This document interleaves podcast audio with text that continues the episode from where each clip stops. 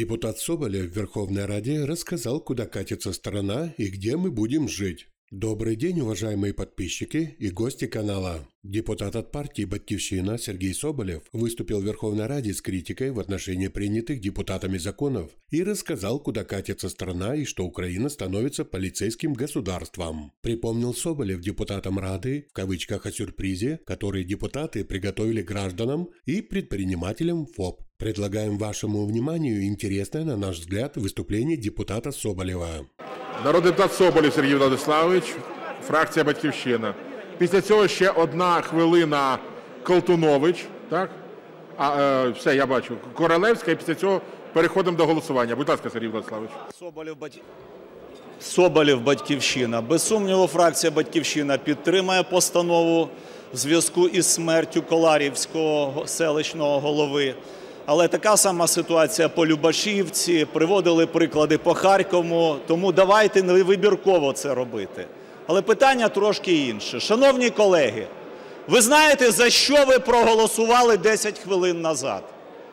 Тепер кожен громадянин України, і це будуть нести відповідальність кожна фракція, яка за це голосувала, зобов'язані здати декларацію, сплативши податок від 5 до 7 відсотків на все, що ви здаєте.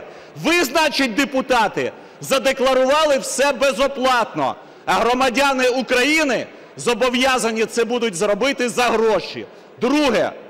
Всі, хто тримають зараз збереження в валюті, зобов'язані будуть декларувати цю валюту і переводити її в національну одиницю або класти ці гроші в Банк України.